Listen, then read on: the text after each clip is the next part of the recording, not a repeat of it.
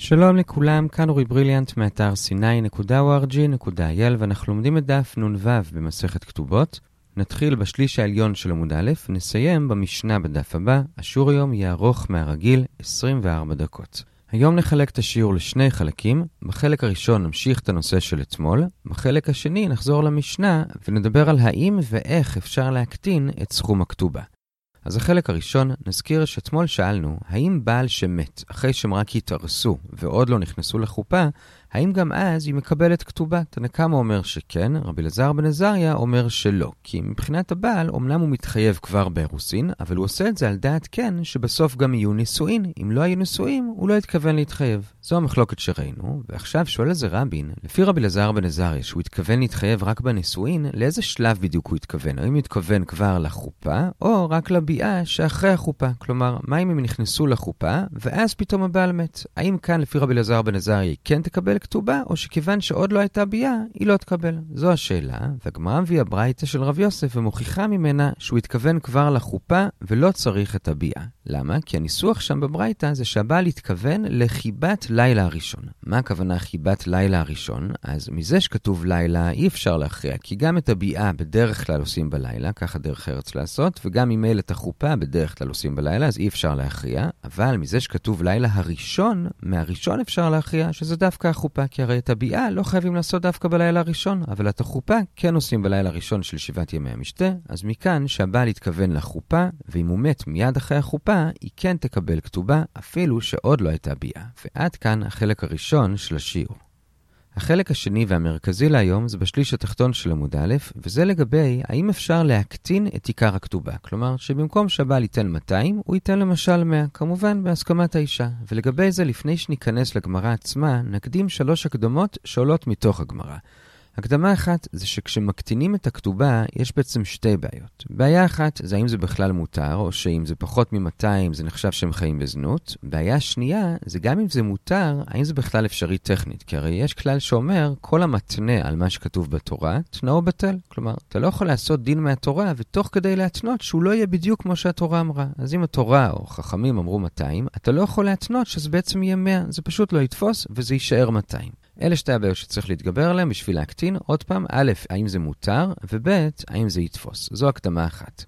ההקדמה השנייה מתמקדת בבעיה השנייה של האם זה נחשב מתנה על מה שכתוב בתורה, ונשאל מתי זה נחשב מתנה ומתי לא. אז אם הוא פשוט כתב בכתובה 100 במקום 200, זה ודאי נחשב מתנה על מה שכתוב בתורה, על זה אנחנו לא מדברים. אנחנו מדברים על מקרה שבכתובה עצמה הוא כתב 200, כמו שצריך, ואז האישה אמרה או כתבה שכאילו היא כבר קיבלה 100, כך שהיא בעצם צמצמה את החוב מ-200 ל-100, והשאלה היא, האם זה נחשב מתנה על מה שכתוב בתורה? ולגבי זה זה תלוי איך היא עשתה את זה, בכתב או בעל פה. אם היא עשתה את זה בכתב, אז זה לא נחשב מתנה על מה שכתוב בתורה, כי זה נחשב פעולה נפרדת. כלומר, הכתובה עצמה היא באמת 200, ובנפרד מזה, בלי להתערב בעיקר הכתובה, אלא בפעולה נפרדת, היא מחלה על 100, וזה לא נקרא מתנה על מה שכתוב בתורה, והמחילה שלה באמת תתפוס. זה אם היא עשתה את זה בכתב. אבל כשהיא עושה את זה בעל פה, דווקא כאן הגמרא מבינה שבזה שהיא מאירה הערה בעל פה על הכתובה שכבר כתבו, אז את האמירה שלה בעל פה אי אפשר להחשיב כאיזה שטר נפרד, אלא היא מטילה תנאי על הכתובה עצמה, וזה כן נקרא מתנה על מה שכתוב בתורה, וכאן באמת יש לזה בעיה לחול. זו הקדמה שנייה, עוד שנייה נחזור על זה עוד פעם, והקדמה שלישית, גם כשמדובר בעל פה, ואנחנו אומרים שזה נחשב מתנה על מה שכתוב בתורה, ולכאורה זה לא אמור לחול, בכל זאת, גם בזה נראה עוד מעט שיש מחלוקת, וזה כשמדובר שעושים תנאי על מה שכתוב בתורה בענייני ממון, לא בענייני איסורין, שבזה רבי מאיר אומר שבכל זאת עדיין תנאו בטל, אבל רבי יהודה אומר שבדבר שבממון ענייני כספים, לזה לתורה לא אכפת אם נעשה תנאים משלנו, ותנאו קיים. זו הקדמה שלישית. עוד פעם שלוש ההקדמות. הנושא שלנו זה אם האישה יכולה להסכים להקטין את סכום הכתובה על ידי זה שהיא אומרת שהיא כאילו קיבלה כבר 100 מתוך 200. הקדמה הראשונה זה שיש כאן שתי בעיות. א', האם זה מותר, או שזה נחשב שהם חיים בזנות כי אין להם כתובה מלאה, וב', זה אפשרי טכנית, כי לכאורה הם עושים תנאי על מה שכתוב בתורה. זו הקדמה ראשונה. הקדמה השנייה, לגבי הבעיה של התנאי, אמרנו שזה תלוי האם היא עושה את זה בעל פה, שאז באמת זה נחשב שהיא מתנה על מה שכתוב בתורה, או בכתב, שאז זה נחשב פעולה נפרדת, והיא לא מתנה על מה שכתוב בתורה, וזה יכול לחול. כששוב, זה רק פותר את בעיית התנאי, עדיין צריך לשאול האם זה בכלל מותר. בכל אופן, זו הקדמה שנייה. הקדמה שלישית, גם כשזה בעל פה וזה נחשב מתנה על מה שכתוב בתורה, רבי יהודה בכל זאת אומר שתנאו קיים כי זה דבר שבממון, רבי מאיר אומר שלא, בהמשך נראה איפה הם אמרו את זה, בכל אופן עד כאן שלושה הקדמות. ועכשיו, אחרי ההקדמות האלו, בואו נראה את הדעות עצמם. אז במשנה יש לנו שתי דעות, רבי מאיר ורבי יהודה, הברייתא מביאה אותם ועוד דעה, אז בואו נתחיל מהברייתא, הברייתא נמצאת ממש באמצע עמוד ב'. אז קודם כל, לגבי האם יש איסור, רבי מאיר אומר שיש איסור להקטין את הכתובה, רבי יהודה ורבי יוסי אומרים שאין. זה לגבי האיסור. לגבי השאלה השנייה, האם התנאי תופס, אז רבי מאיר לא התייחס לזה בפירוש, עוד מעט נראה בגמרא מה דעתו. רבי יהודה ורבי יוסי נחלקו בדיוק בזה, כלומר, שניהם כאמור אומרים שאין איסור, אבל הם נחלקו האם יש כאן בעיה של מתנה על מה שכתוב בתורה. רבי יהודה אומר שיש בעיה, וממילא אם היא תעשה את זה בעל פה זה לא יתפוס, אלא היא צריכה רק בכתב. רבי יוסי אומר שאין כאן בעיה של מתנה על מה שכתוב בתורה, והיא יכולה לעשות את זה גם בעל פה. אלה הדעות בברייתא, עוד פעם שנזכור, לגבי השאלה אם יש איסור, רבי מאיר אומר שיש, רבי יהודה ורבי יוסי אומרים שאין. לגבי השאלה האם התנאי כאן תופס, רבי מאיר לא אמר בפירוש, רבי יהודה ורבי יוסי נחלקו בזה שרבי יהודה אומר שיש כאן בעיה, וממילא יכולה לעשות את זה רק בכתב ולא בעל פה, רבי יוסי אומר שגם בעל פה אין בעיה והתנאי יתפוס. עד כאן הדעות, בינתיים ראינו מאמצע עמוד ב' ועד השליש התחתון שם, ועכשיו, אחרי שראינו את ההקדמות והדעות, עכשיו נראה את הדיונים בגמרא עצמה, ונחלק אותם לחמישה סעיפים.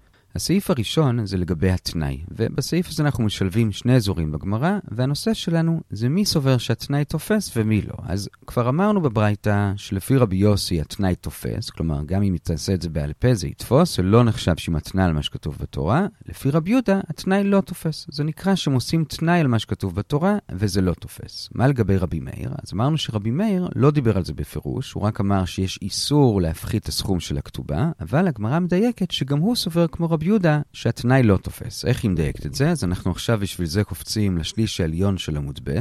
הניסוח של רבי מאיר במשנה היה כל הפוחת מהסכום שצריך, הרי זו בעילת זנות. עכשיו, למה הוא דיבר על פעולת ההפחתה? למה הוא לא פשוט אמר שאישה שלא כתוב לה בכתובה כמה שצריך, הרי זו בעילת זנות? למה הוא התייחס לפעולה? מסבירה הגמרא שהוא התכוון לחדש כאן חידוש גדול, שאפילו שרק ניסו להפחית, כלומר הוא ניסה לעשות את פעולת ההפחתה ולא הצליחו, עדיין זה נחשב שזה בעילת זנות. וכאן אנחנו לומדים בדברי רבי מאיר שני דברים. דבר אחד לגבי התנאי, ודבר שני לגבי האיסור. לגבי התנאי אנחנו לומדים שהוא סובר כמו רבי יהודה, שאם היא עושה את זה בעל פה, זה מתנה על מה שכתוב בתורה, וזה לא תופס. זה לגבי התנאי. דבר שני, לגבי האיסור אנחנו לומדים, שאפילו שזה לא הצליח והכתובה עדיין על 200, הסכום המלא, בכל זאת, זה נחשב שהם חיים בזנות, והוא צריך לתת לה כתובה חדשה. ולמה? כי כיוון שהוא ניסה להפחית, אפילו שכאמור זה לא עבד לו, בכל זאת האישה לא רגועה. כלומר, למרות שמנסים להרגיע אותה ואומרים לה אל תדאגי, זה שאמרת שכאילו קיבלת 100 זה לא נחשב, הכתובה שלך עדיין 200, היא עדיין לא רגועה, היא חוששת שיום אחד אם היא תצטרך חלילה, יהיה לה קשה לגבות את ה-200, ועצם זה שהאישה לא רגועה,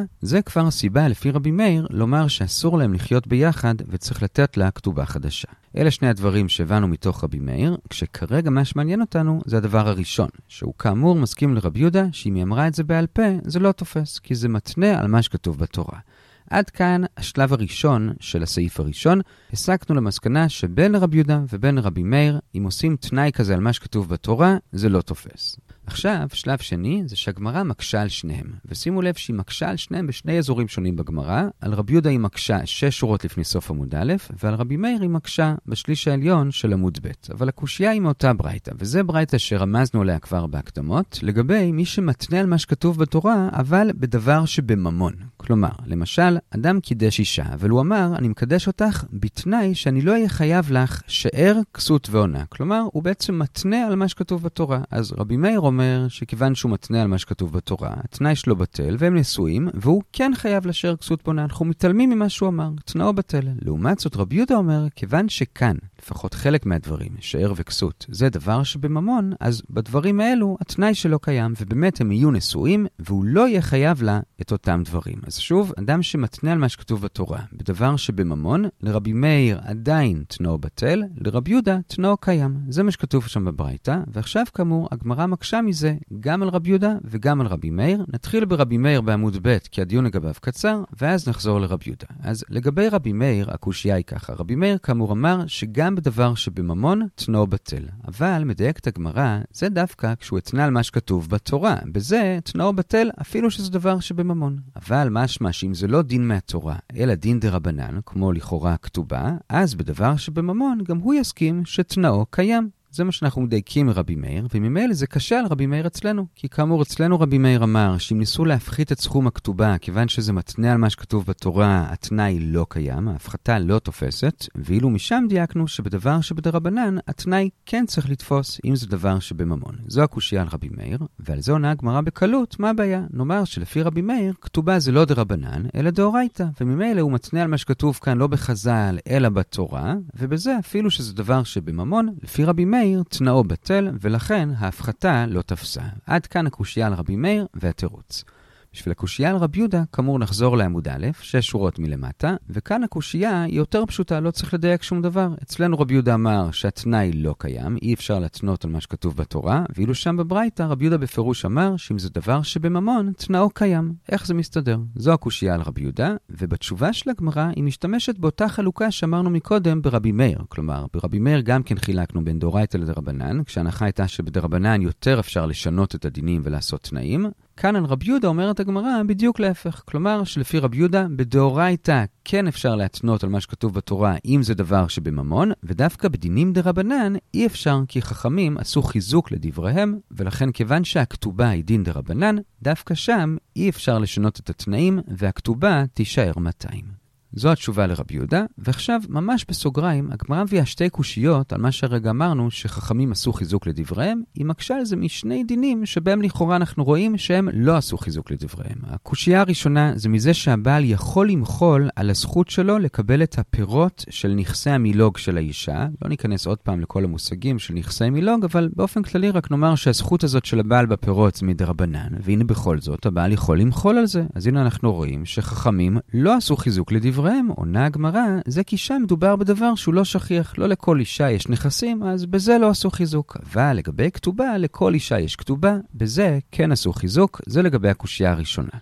הקושייה השנייה, שגם שם רואים שחכמים לכאורה לא עשו חיזוק, זה כבר מתחום אחר לגמרי, ממעשרות, שבאופן כללי, עם הארץ נאמן לומר שהוא הפריש תרומה, אבל לא נאמן לומר שהוא הפריש את שאר המעשרות, ולכן התבואה של עם הארץ נקראת דמאי, אבל אם הגיעו שני עם הארץ למקום מסוים, ואחד אומר, התבואה שלי באמת לא מתוקנת, אבל התבואה של חברי מתוקנת, אז החכמים לא מאמינים לו, כי הם אומרים, אולי הם עשו איזו עסקה ביניהם שהוא יגיד עליו ככה, ובעיר הבאה שהם יגיעו אליה, השני יגיד על הראשון ככה. ככה זה נקרא שחוששים לגומלין, שהם גומלים אחד לשני, ולכן הם לא נאמנים, אבל רבי יהודה אומר שבדרבנן, וכל הדין של דמאי זה דרבנן, בזה לא חוששים לגומלים. אז הנה אתה רואה שחכמים לא עשו חיזוק לדבריהם, זו הקושייה השנייה, ועל זה שתי תשובות די דומות. הבעיה עונה שצריך להבדיל בין שני סוגי דרבנן. דמאי זה דין דרבנן שהם קבעו רק מתוך איזשהו חשש שמא הם לא הפרישו, ולכן שם, כיוון שזה הכל בנוי על חשש, לא עשו חיזוק לדבריהם. לעומת זאת, כתובה זה תקנה שהם באו ותיקנו, זה לא קשור לאיזשהו ספק, ובזה הם כן עשו חיזוק לדבריהם, זה הבעיה. רב אומר דבר דומה שבדמאי באופן כללי מקלים, כי זה דין שמבוסס על ספק. בכל אופן, עד כאן לגבי הקושייה השנייה. וכל זה היה בסוגריים, וזה הובא אגב התירוץ לרבי יהודה, ששוב נזכיר, הקשינו על רבי יהודה, איך אצלנו אומר שהתנאי בטל ומתעלמים ממנו, הרי אותו רבי יהודה אמר שאפילו בדברי תורה, אם זה דבר שבממון, תנאו כן קיים, וענינו, אדרבה, זה בגלל שאצלנו זה רק דין דרבנן, וחכמים עשו חיזוק לדבריהם, ועד כאן הסעיף הראשון, ראינו שבין רבי מאיר ובין רבי יהודה תנאו בטל, והקשינו על שניהם ותרצנו, ואילו לרבי יוסי כאמור, תנאו קיים. עכשיו, כרגע אנחנו באמצע עמוד ב', ובשביל הסעיף השני נחזור חזרה לשליש התחתון של עמוד א', ונתמקד בדעת רבי יהודה. רבי יהודה כאמור אומר שמותר לזוג להפחית את דמי הכתובה על ידי זה שהיא כותבת לו שהיא כאילו קיבלה כבר חלק מהסכום, ועכשיו נשווה את זה לדין של שובר. מה זה שובר? נניח שראובן הלווה לשמעון 200 שקל ומסרו על זה שטר, כלומר ראובן עכשיו מחזיק בשטר שכתוב בו ששמעון חייב לו 200 שקל, ויום אחד שמעון פוגש את ראובן בשוק, ובמקרה לשמעון יש עליו 100 שקל, אז הוא אומר לראובן, בוא, קח 100 שקל, ואת השאר אני אחזיר לך ביום אחר. אז ראובן מסכים, אבל אומר שמעון, רגע, הרי לך יש שטר שכתוב בו שאני חייב לך 200, אז אם אני נותן לך 100, איך אני אדע שמחר לא פתאום תגיד שאני עדיין חייב לך 200? אז הפתרון הכי טוב זה שראובן יחזיר לשמעון את השטר של ה-200, ויעשו שטר חדש של 100. אבל ראובן כרגע באמצע הקניות, אין לו עליו את השטר. אז אומר ראובן, בוא אני אכתוב לך קבלה שקיבלתי 100 מתוך ה-200, ותשמור את הקבלה הזאת. וכך, אם אני יום אחד אשקר או אשכח ואני אתבע אותך על כל ה-200, אתה תוציא את הקבלה ששילמת כבר 100. זה נקרא לכתוב שובר, כלומר קבלה. ובזה יש מחלוקת אם עושים את זה או לא. רבי יוסי אומר שעושים את זה, אין בעיה, הלווה, שמעון יקבל שובר שהוא שילם 100, והוא ישמור על השובר הזה. לעומת זאת, רבי יהודה אומר שלא כותבים שובר, כי זה לא הוגן שעכשיו הלווה יצטרך כל הזמן לשמור על הקבלה, הרי אם הוא יאבד את הקבלה, אז ראובן ידרוש ממנו עוד פעם את כל ה-200. אלא מה כן עושים לפי רבי יהודה? עושים רק שטר חדש, לא עושים שובר. עכשיו, המחלוקת שם זה לגבי מלווה ולווה, אבל הגמרא כאן משווה את זה גם לאישה ובעל, כי הרי הבעל חייב לאישה 200 שקל של הכתובה, אז האישה היא בעצם כמו המלווה, והבעל הוא כמו הלווה. ועכשיו, אם נחזור למקרה שלנו של המשנה, הרי רבי יהודה אמר שאם האישה כותבת שהיא קיבלה כאילו חלק מהחוב, אז זה מועיל. עכשיו, הרי מי צריך לשמור על הקבלה הזאת שהיא קיבלה כאילו חלק מהחוב? הבעל, בשביל להוכיח מתישהו שהוא באמת לא חייב ל-200, אלא רק 100. אז בעצם יוצא שמה שעשינו כאן זה כתיבת שובר. כלומר, האישה, שהיא כאילו המלווה, כתבה לבעל שהוא כאילו הלווה, שהיא קיבלה כאילו חלק מהסכום, ועכשיו הבעל צריך לשמור על זה. וזה קשה, כי כאמור רבי יהודה אמר שבמלווה ולווה לא כותבים שובר, אלא עושים שטר חדש, ואילו כאן, לכאורה, כותבים שובר ולא עושים שטר חדש. עד כאן הקושייה, ולזה הגמרא מביאה שתי תשובות של רבי ירמיה ושל אביי. רבי ירמיה אומר, אתה צודק לגמרי, באמת אי אפשר לעשות את זה. לפי רבי יהודה לא כותבים שובר, זה לא פייר שהבעל יצטרך לשמור את השובר הזה, אלא באמת מה שעושים כאן, זה לא שהאישה נותנת לו דף נפרד שבו כתוב שהיא כאילו קיבלה 100, אלא בתוך הכתובה עצמה כותבים את זה. בתוך הכתובה, איפה שכתוב שהוא חייב ל-200, היא מוסיפה הערה, ואני כבר קיבלתי 100, וככה האיש לא יצטרך לשמור שום דבר. הכתובה אצל האישה, היא צריכה לשמור אותה בשביל לגבות את המאה הנותרים, וכך אין מצב שבו חייבנו את הלווה לשמור שובר. זה לפי רבי ירמיה, באמת לא כותבים שובר. זה תירוץ ראשון. תירוץ שני אביי אומר שבאמת במלווה ולווה לפי רבי יהודה לא כותבים שובר, אבל כאן באישה ובעל כן כותבים שובר. ולמה? כי הרי במלווה ולווה, הרי הלווה באמת שילם 100 שקל, ואם ניתן לו רק שובר והוא יאבד את זה, זה באמת לא פייר, הרי הוא באמת שילם. לעומת זאת אצלנו, הבעל הרי לא באמת שילם, האישה פשוט מוכלת לו על חלק מהחוב, אז שיגיד תודה שהיא מחלה לו, וישמור על השובר, ואם הוא מאבד, זה בשו, היית צריך לשמור יותר טוב. זה התירוץ של אביי. אז עוד פעם, לרבי ירמיה, באמת גם כאן לא כותבים שובר, אלא כותבים את זה בתוך הכתובה עצמה, לאביי כאן כן כותבים שובר, והבעל פשוט צריך לשמור על זה טוב, אם הוא מאבד, זה בעיה שלו. אלה שני התירוצים, ועכשיו למה כל אחד לא אמר כמו התירוץ השני? אז אביי לא אמר כמו רבי ירמיה שכותבים את זה בכתובה עצמה, כי הרי זה לא מה שכתוב במשנה. כתוב שהיא כותבת לו משמע על פתק נפרד, ורבי ירמיה לא אמר כמו אביי, כי הוא אומר שברגע שגזרו שלא כותבים שובר, אז לא חילקו בין מקרה למקרה, וגם כאן צריך לגזור לא לכתוב שובר, עטו מקרה של מלווה ולווה, ולכן גם כאן, לפי רבי ירמיה, לא כותבים שובר, אלא כותבים את זה בכתובה עצמה, ועד כאן הסעיף השני, הדמיון לשובר של מלווה ולווה. עכשיו, בזה הגענו שוב לשמונה שורות לפני סוף עמוד א', ועכשיו בשביל הסעיף השלישי, נדלג מכאן לשליש התחתון של עמוד ב', ומכאן אנחנו כבר ממשיכים לפי הסדר. והסעיף השלישי מתמקד בדעת רבי יוסי.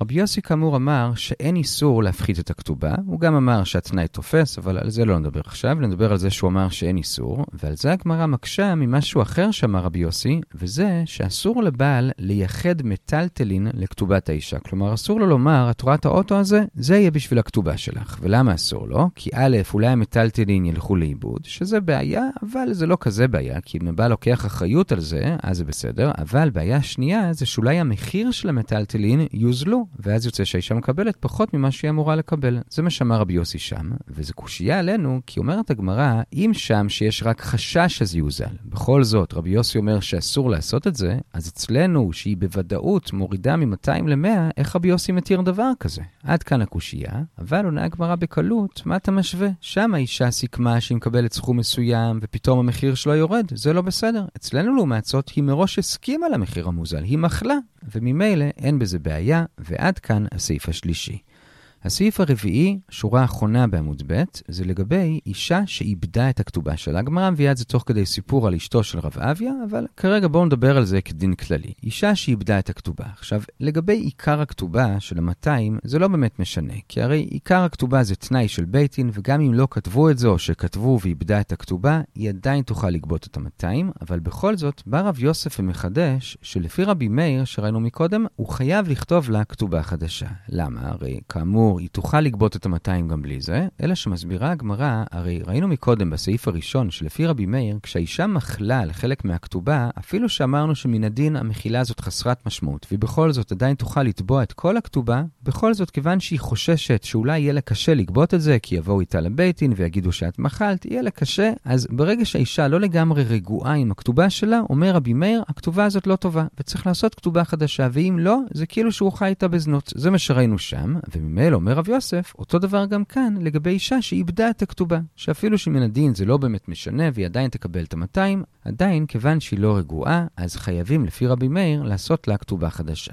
זה מה שאומר רב יוסף לפי רבי מאיר. עכשיו, האם פוסקים ככה או לא? אז רב יוסף אמר שלפי רבי יהודה בשם שמואל לא פוסקים כרבי מאיר. אלה כחכמים, ולכן אין בעיה שאיבדה את הכתובה, אפשר להיות ככה שנתיים-שלוש, אין לחץ לכתוב לה כתובה חדשה. לא יודע למה דווקא שנתיים-שלוש, זה מה שהוא אומר, זה רב יוסף. אביי לעומת זאת אומר בשם שמואל שדווקא בגזרות כן פוסקים כמו רבי מאיר, ובאמת רב יוסף גם הסכים לזה, ולכן אם איבדה את הכתובה, כן צריך לכתוב לה כתובה חדשה, ועד כאן הסעיף הרביעי. הסעיף החמישי והאחרון זה בשורה השביעית בעמוד א', וזה, אני מזהיר מראש, טיפה מורכב, אני מאוד ממליץ למי שיכול להסתכל באתר או בחוברת, שם יש טבלה ואז זה הרבה יותר פשוט. וכאן הנושא שלנו זה שוב המחלוקת לגבי התנאי, שכאמור, אם התנו על מה שכתוב בתורה, כלומר, אם היא אמרה את זה בעל פה, אז לפי רבי יהודה, ואגב, גם לפי רבי מאיר כאמור, אז התנאי בטל, לפי רבי יוסי, התנאי קיים. עוד פעם, לרבי יהודה התנאי בטל ומתעלמים מהתנאי והכתובה עדיין 200, לרבי יוסי התנאי קיים. קיים. זו הייתה המחלוקת, והנושא שלנו עכשיו זה על איזה שלב בנישואין מדובר. כלומר, מתי האישה אמרה שהיא מוכלת על 100? עכשיו נבהיר שאם היא אמרה את זה, נניח חודש אחרי החתונה, שנה אחרי החתונה, אז ודאי שהמחילה שלה מועילה, כי זה לא שהיא מנסה לשנות את תנאי החתונה. תנאי החתונה זה 200, ומתישהו אחרי זה, בפעולה נפרדת לגמרי, היא מחלה על 100. זה ודאי תופס, על זה אנחנו לא מדברים. הנושא שלנו זה כשהיא עשתה את זה תוך כדי תהליך הנישואים, והשאלה היא, מתי זה נחשב מתנה על מה שכתוב בתורה. לגבי זה עולה בהמשך הגמרא שתהליך הנישואים אפשר לחלק לשלושה שלמים. יש לפני החופה, יש אחרי החופה ולפני הביאה, ויש אחרי הביאה. והשאלה היא מתי היא אמרה שהיא מוכלת, שבזה יש את המחלוקת בין רבי יהודה לרבי יוסי. ולגבי זה נקדים שאנחנו הולכים בעצם לראות עכשיו שלוש מחלוקות זה על גבי זה. כלומר, מחלוקת ראשונה זה כאמור רבי יהודה ורבי יוסי, שלרבי יהודה התנאי בטל ולרבי יוסי התנאי עדיין קיים. מחלוקת שנייה על גבי זה, זה מחלוקת רבי יוחנן ורבי שוע בן לוי, באיזה מקרה רבי יהודה ורבי יוסי נחלקו, ומחלוקת שלישית על גבי זה, זה מחלוקת רב דימי ורבין, על מה דיברו רבי יוחנן ורבי יהושע בן לוי. אלה שלוש המחלוקות, עוד פעם, רבי יהודה ורבי יוסי, רבי יוחנן ורבי יהושע בן לוי, ורב דימי ורבין. עכשיו, כל זה זה רק לכאורה. אבל אומרת הגמרא, באמת אין כאן שלוש מחלוקות, אלא באמת יש רק שתיים. כלומר, יש את מחלוקת התנאים, רבי יהודה ורבי יוסי, ויש רק עוד מחלוקת אחת באמוראים. ולמה אתה אומר את זה? כי המחלוקת השלישית היא לא באמת מחלוקת, אלא הם פשוט השתמשו בשמות שונים לתאר את אותם זמנים, והם לא באמת נחלקו. עכשיו, איזה מחלוקת אמוראים נשארת ואיזה לא? אז בזה יש שתי דעות. דעה ראשונה רבי יוחנן, דעה שנייה רב פאפה. אז הדעה הראשונה, רבי יוחנן, שהוא כאמור אחד מהאמוראים שנחלקו, הוא מעיד על עצמו שהמחלוקת בינו לבין רבי שוע בן לוי היא לא באמת מחלוקת, אלא הם פשוט השתמשו במילים שונות לאותם שלבים. וממילא יש בעצם רק שתי מחלוקות, מחלוקת אחת זה רבי יהודה ורבי יוסי, מחלוקת שנייה זה רב דימי ורבין. ועכשיו בואו נראה במה הם נחלקו, אחרי זה נעבור להצעה השנייה שזה רב פאפה. אז לפי רבי יוחנן, במה בעצם נחלקו רב דימי ורבין? הוא אומר כך, רב דימי אומר שהמחלוקת של רבי יהודה ורבי יוסי, האם התנאי בטל או לא, זה בשלבים א' וב', כלומר לפני החופה ובסוף החופה לפני הביאה, שאז רבי יהודה אומר התנאי בטל, רבי יוסי אומר התנאי קיים. אבל בשלב ג', בסוף הביאה, בזה אין מחלוקת, אלא כאן לפי כולם היא לא יכולה למחול בעל פה, זה נחשב מתנה על מה שכתוב בתורה. זה רב דימי, עוד פעם, המחלוקת היא בשלבים א' וב', בג' אין מחלוקת. רבין לעומת זאת אומר אומר בדיוק להפך. המחלוקת היא דווקא בשלבים ב' וג', ואילו בשלב א', לפני החופה, שם אין מחלוקת, וזה שלפי כולם, בשלב הזה היא כן יכולה למחול. זה רבין. אז עוד פעם, לרב דימי המחלוקת היא באלף וב' ובג' אין מחלוקת, ששם לפי כולם היא לא יכולה למחול. לפי רבין להפך, בב' וג' המחלוקת, ואילו באלף לפי כולם היא כן יכולה למחול. עד כאן הסבר של רבי יוחנן למחלוקת בין רב דימי לרבין. עכשיו, איך כל זה נכנס למילים של רבי יוחנן ורבי יהושע בן לוי עצמם? אז האמת היא שעוד לא אמרנו מה הם אומרים, עכשיו רק נאמר את זה, וזה שרבי יוחנן אומר שהמחלוקת היא בתחילה ובסוף, עכשיו אנחנו מבינים שהוא מתכוון לשלב א' וב', כלומר, תחילת החופה וסוף החופה, ורבי יהושע בן לוי אמר שבסוף אין מחלוקת, אבל הוא לא מתכוון לב', אלא לג', כלומר לסוף הביאה, ששם באמת אין מחלוקת. זה לגבי רב דימי, הכנסנו את רבי יוחנן ורבי יהושע בן לוי למה שהוא אומר. לגבי רבין, שהמחלוקת היא דווקא בב' וג', אז כשרבי יוחנן אמר שהמחלוקת היא בתחילה ובסוף, אז הוא מתכוון לא לתחילת וסוף החופה, אלא לתחילת וסוף הביאה, כלומר ב' וג', ואילו רבי יהושע בן לוי אמר שבתחילה אין מחלוקת, אבל הוא לא התכוון לתחילת הביאה, לב', אלא לאלף, לתחילת החופה, שבזה כאמור אין מחלוקת. ועד כאן התיאור האמיתי של המחלוקת, אנחנו אומרים האמיתי, כי זה רבי יוחנן בעצמו אמר שככה זה, שעוד פעם, לפי רב דימי, בשלבים א' וב' יש מחלוקת, בג' אין מחלוקת, אלא היא לא יכולה לפי כולם למחול, זה נחשב מתנה על מה שכתוב בתורה. לרבין זה להפך, בב' וג' המחלוקת, אבל באלף, לפי כולם היא כן יכולה, כי זה לפני הכל, זה לא נקרא מתנה על מה שכתוב בתורה, וראינו איך זה נכנס למילים של רבי יוחנן ורבי ישוע בן לוי. עד כאן התיאור הראשון של מחלוקת, התיאור של רבי יוחנן. התיאור השני זה של רב פאפה. עכשיו, רב פאפה מודע לזה שרבי יוחנן כבר אמר מה התיאור הנכון של המחלוקת, אבל בכל זאת הוא אומר, לולי איך שרבי יוחנן תיאר את זה, אני הייתי מתאר את המחלוקת אחרת. והייתי אומר שבאמת רבי יוחנן ורבי שוע בן לוי כן נחלקו ביניהם, ומי שלא נחלק זה רב דימי ורבין, כלומר, הם אלו שהשתמשו בתיאורים שונים לאותם זמנים. ואז יוצא ככה, ברבי יוחנן אומר שהם נחלקו בכל שלושת השלבים, גם באלף, גם בבית, גם בגימל, בכולם, לפי רבי יהודה התנאי בטל, לפי רבי יוסי התנאי קיים, אחלה. זה לרבי יוחנן, ועליו רב דימי ורבין לא דיברו. מי שהם דיברו עליו זה על רבי יהושע בן לוי, שדעת רבי יהושע בן לוי, שוב, רק לפי רב פאפה, זה שבאלף לפי כולם המחילה כן תופסת, בגימל לפי כולם המחילה לא תופסת, המחלוקת היא רק בבית. ואז באים רבין ורב דימי ומשתלבים בתוך זה, והם שוב, הם לא חולקים זה על זה לפי רב פאפה. כלומר, רבין אומר שהם לא נחלקו בתחילה אלא בסוף, כשהוא בעצם מתכוון שבאלף הם לא נחלקו, אלא רק בבית, ורב דימי אומר שהם נחלקו בהתחלה ולא בסוף, כשהוא בעצם מתכוון שהם נחלקו בבית ולא בגימל, וככה רבין ורב דימי לא חולקים זה על זה, שניהם מסכימים לרבי יהושע בן לוי, שבאלף הם לא נחלקו והיא יכולה למחול, בגימל הם לא נחלקו והיא לא יכולה למחול, וכל המחלוקת היא רק בבית.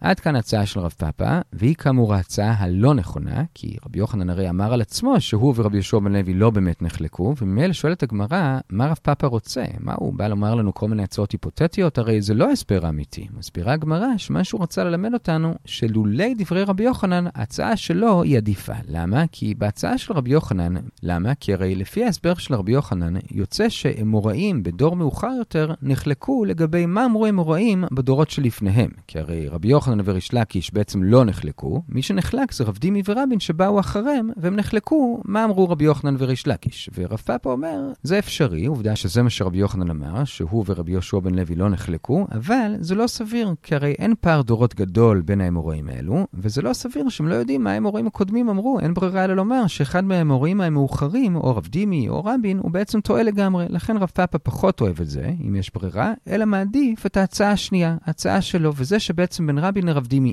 אין מחלוקת לגבי מה רבי יוחנן וריש לקיש אמרו, אלא כל המחלוקת היא בין רבי יוחנן לריש לקיש לגבי מה התנאים שלפניהם אמרו, שזה כבר הגיוני, יש פער דורות מאוד גדול בין התנאים לבין רבי יוחנן וריש לקיש, והם נחלקו בסברה באיזה מקרה התנאים נחלקו, זה הגיוני. ולכן רב פאפה אומר, אם אפשר, עדיף להעמיד את המחלוקת ככה.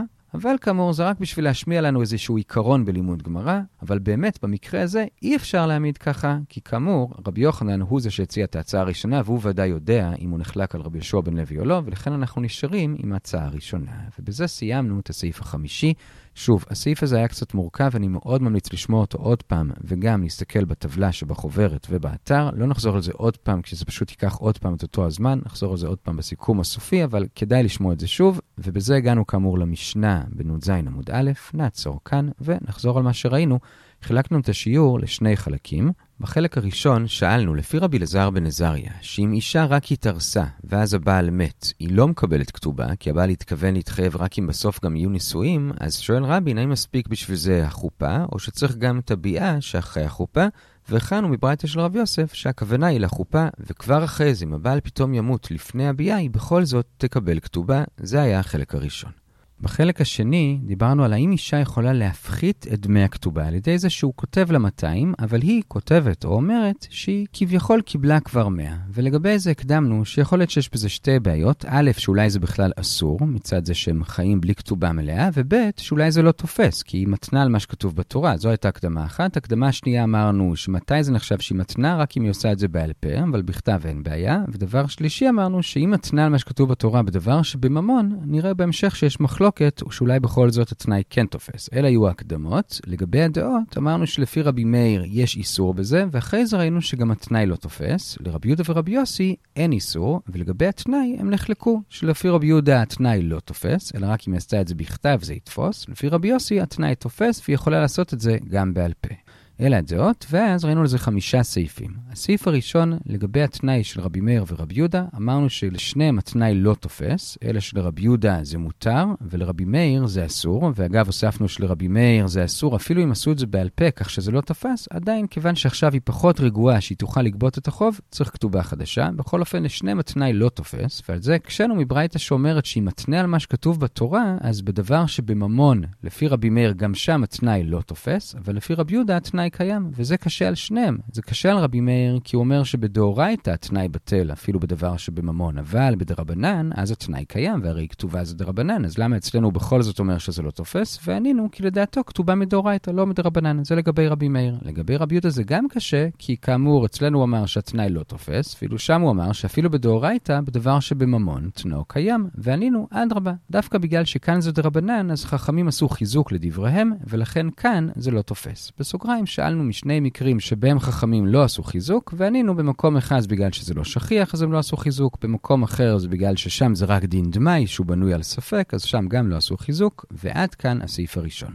הסעיף השני היה לגבי רב יהודה, שאמר שיכולה לכתוב לו שהיא קיבלה, אז זה בעצם דומה לזה שמלווה כותב ללווה שהוא קיבל חלק מהחוב. והרי רב יהודה אומר שלא כותבים שובר, כי אולי הלווה יאבד את זה, ואז מסכן, הוא יצטרך לתת את כל החוב, למרות שהוא כבר שילם, אז למה כאן כן כותבים? אז רבי ירמיה אמר, באמת גם כאן לא כותבים, אלא היא כותבת את זה בכתובה עצמה, ולא בפתק נפרד שהבעל יצטרך לשמור. אביי אמר, כאן כותבים, כי הרי כאן זה לא שבאמת הבעל שילם לה, אלא היא עשתה טובה ומחלה לו על חלק מהחוב, אז שיעשה טובה וישמור על השובר שהיא כתבה לו, ואם הוא מאבד, זו בעיה שלו. זה היה הסעיף השני. בסעיף השלישי, כאמור רבי יוסי אומר שאין איסור להפחית את הכתובה, ועל זה הקשינו הרי רבי יוסי אוסר לייחד מטלטלין לכתובה רק בגלל החשש שמא הם יוזלו, אז שמה שזה רק חשש הוא אוסר, וכאן שהיא ודאי מורידה מהכתובה זה מותר, עונה הגמרא, מה אתה משווה? שם היא לא התכוונה, זה פשוט הוזל, זה אסור, אבל כאן, שהיא מחלה מראש, זה מותר, זה הסעיף השלישי. הסעיף הרביעי היה לגבי אישה שאיבדה את הכתובה. רבי יוסף חידש שלפי רבי מאיר, שאם האישה לא רגועה לגמרי שהתקבל את הכתובה, אז צריך כתובה חדשה, הוא אמר את זה כאמור לגבי כשהיא מחלה בעל פה, שאפילו שהמחילה לא מועילה, בכל זאת יש בזה איסור, אז גם אם היא איבדה את הכתובה, שעכשיו היא לא רגועה לגמרי, גם כאן צריך לדאוג לכתוב כתובה חדשה, זה לפי רבי מאיר, ראינו מחלוקת האם שמואל פסק ככה או לא, על המסקנה כן, וזה היה הסעיף הרביעי. הסעיף החמישי והאחרון, לגבי מחלוקת רבי יהודה ורבי יוסי לגבי התנאי, שלרבי יהודה התנאי בטל ולרבי יוסי התנאי קיים, ראינו עוד שתי מחלוקות הם רואים על גבי זה, לגבי איזה שלב הם נחלקו. ואמרנו שיש שלושה שלבים, יש שלב א' לפני החופה, ב' סוף החופה ולפני הביאה, וג' סוף הביאה, וראינו עוד מחלוקת הם רואים על גבי זה בין רב דימי לרבין, על מה רבי יוחנן ורבי יהושע בן לוי דיברו. כך שבעצם יש כאן שלוש מחלוקות, מחלוקת תנאים, ואז עוד שתי מחלוקות אמוראים, אבל הגמרא אמרה שבאמת אחת ממחלוקות האמוראים היא לא באמת מחלוקת, אלא הם פשוט נטו הגדרות שונות לאותם זמנים. איזו מחלוקת לא אמיתית? אז רבי יוחנן, שזה באמת האמת, אמר שהמחלוקת שלו ורבי ישוע בן לוי היא לא אמיתית. רב פאפה הציע אחרי זה שלולא מה שרבי יוחנן אמר, אז הוא היה אומר שמחלוקת בין רבין לרב דימי היא זו שלא אמיתית, כי הוא מעדיף שיהיה מחלוקת אמוראים על גבי מחלוקת תנאים, מאשר מחלוקת אמוראים על גבי מחלוקת אמוראים. בכל אופן, נחזור לרבי יוחנן. אז מה כן המחלוקת בין רב דימי לרבין? אז רב דימי אומר שמחלוקת התנאים זה בשלב א' וב', כלומר לפני החופה ואחרי החופה. החופה, אבל בג' אין מחלוקת, אלא לפי כולם היא לא יכולה למחול. רבין אמר להפך, מחלוקת התנאים זה בב' וג', אבל באלף, לפני החופה, לפי כולם, היא כן יכולה למחול, וראינו איך זה נכנס ללשון של רבי יוחנן ורבי ישוע בן לוי, שכאמור לא נחלקו, אלא רק נתנו הגדרות שונות לזמנים שרב דימי ורבין דיברו עליהם, וכאמור זה היה ההסבר הראשון, שהוא זה שמתקבל. רב פאפה כאמור הציע שאפשר היה להסביר את זה אחרת, לולא ההסבר הראשון, שהוא האמיתי, ועד כאן הסעיף החמישי, כל הטוב.